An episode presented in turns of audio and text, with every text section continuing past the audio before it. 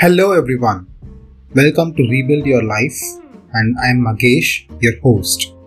It has been my dream to speak on something that I'm passionate about and that's what I'm going to do with this podcast. This podcast is entirely for you and here we will be discussing a lot of topics related to physical health, mental health and also emotional health and how to bring about changes in your life and behavior. But before that, a quick story about me and my passion for psychology. I must have been studying 6th or 7th at that time, and uh, during that time, my favorite pastime was uh, to sit on top of the terrace and uh, observe everything that was happening around. At times, even my best friend used to join me there, and we would have a lot of conversation. So, uh, during uh, one of those sessions, right? So, uh, it used to occur to me that everyone in this world is unique in terms of talents, personality, uh, skills, and etc. And we all have achieved something. So that intrigued me to search within my myself. So my personality, what is my uniqueness? So what are my talents and what are my unique skills that I have? And secondly, I've always wondered how thoughts origin so where does this thought come from? Where does a light bulb uh, for the idea come from?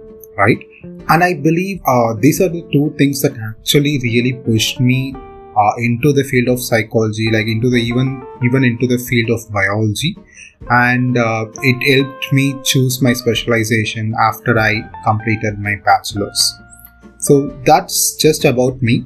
Some of the things that uh, still makes me uh, love psychology so that brings us to why this podcast is called Rebuild Your Life.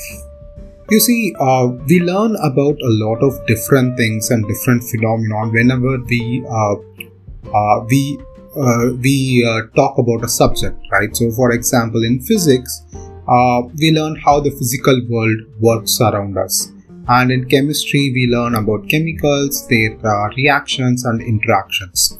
In the same way, psychology is all about the human mind and its workings.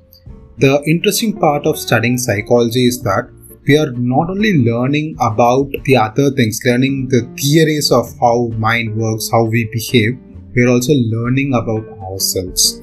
So, from my experience and interaction with others who have also studied psychology, I actually understood that most of us uh, are there to actually know and explore them ourselves and learn new ways to improve our own self first right? So first we are there to learn about ourselves and through learning about ourselves so we study about how all those mind and how we behave.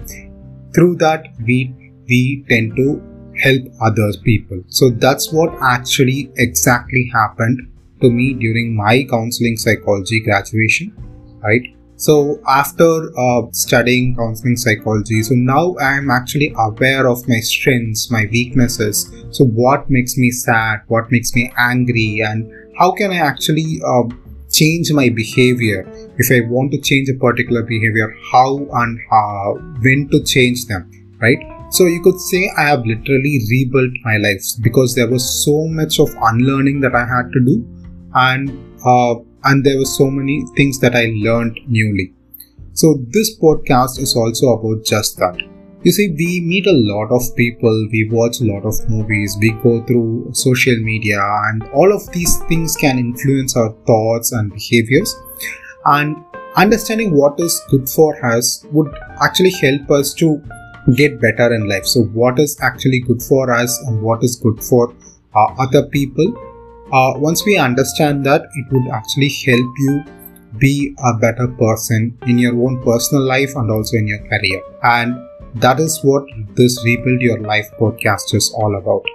Looking forward to interacting with you in uh, instagram and uh, wherever we can. And also you can email me your suggestions at uh, suggestions at rylpodcast.com in the next episode we will be talking about your feelings and your emotions until then, take care of your mental health, stay safe, stay healthy.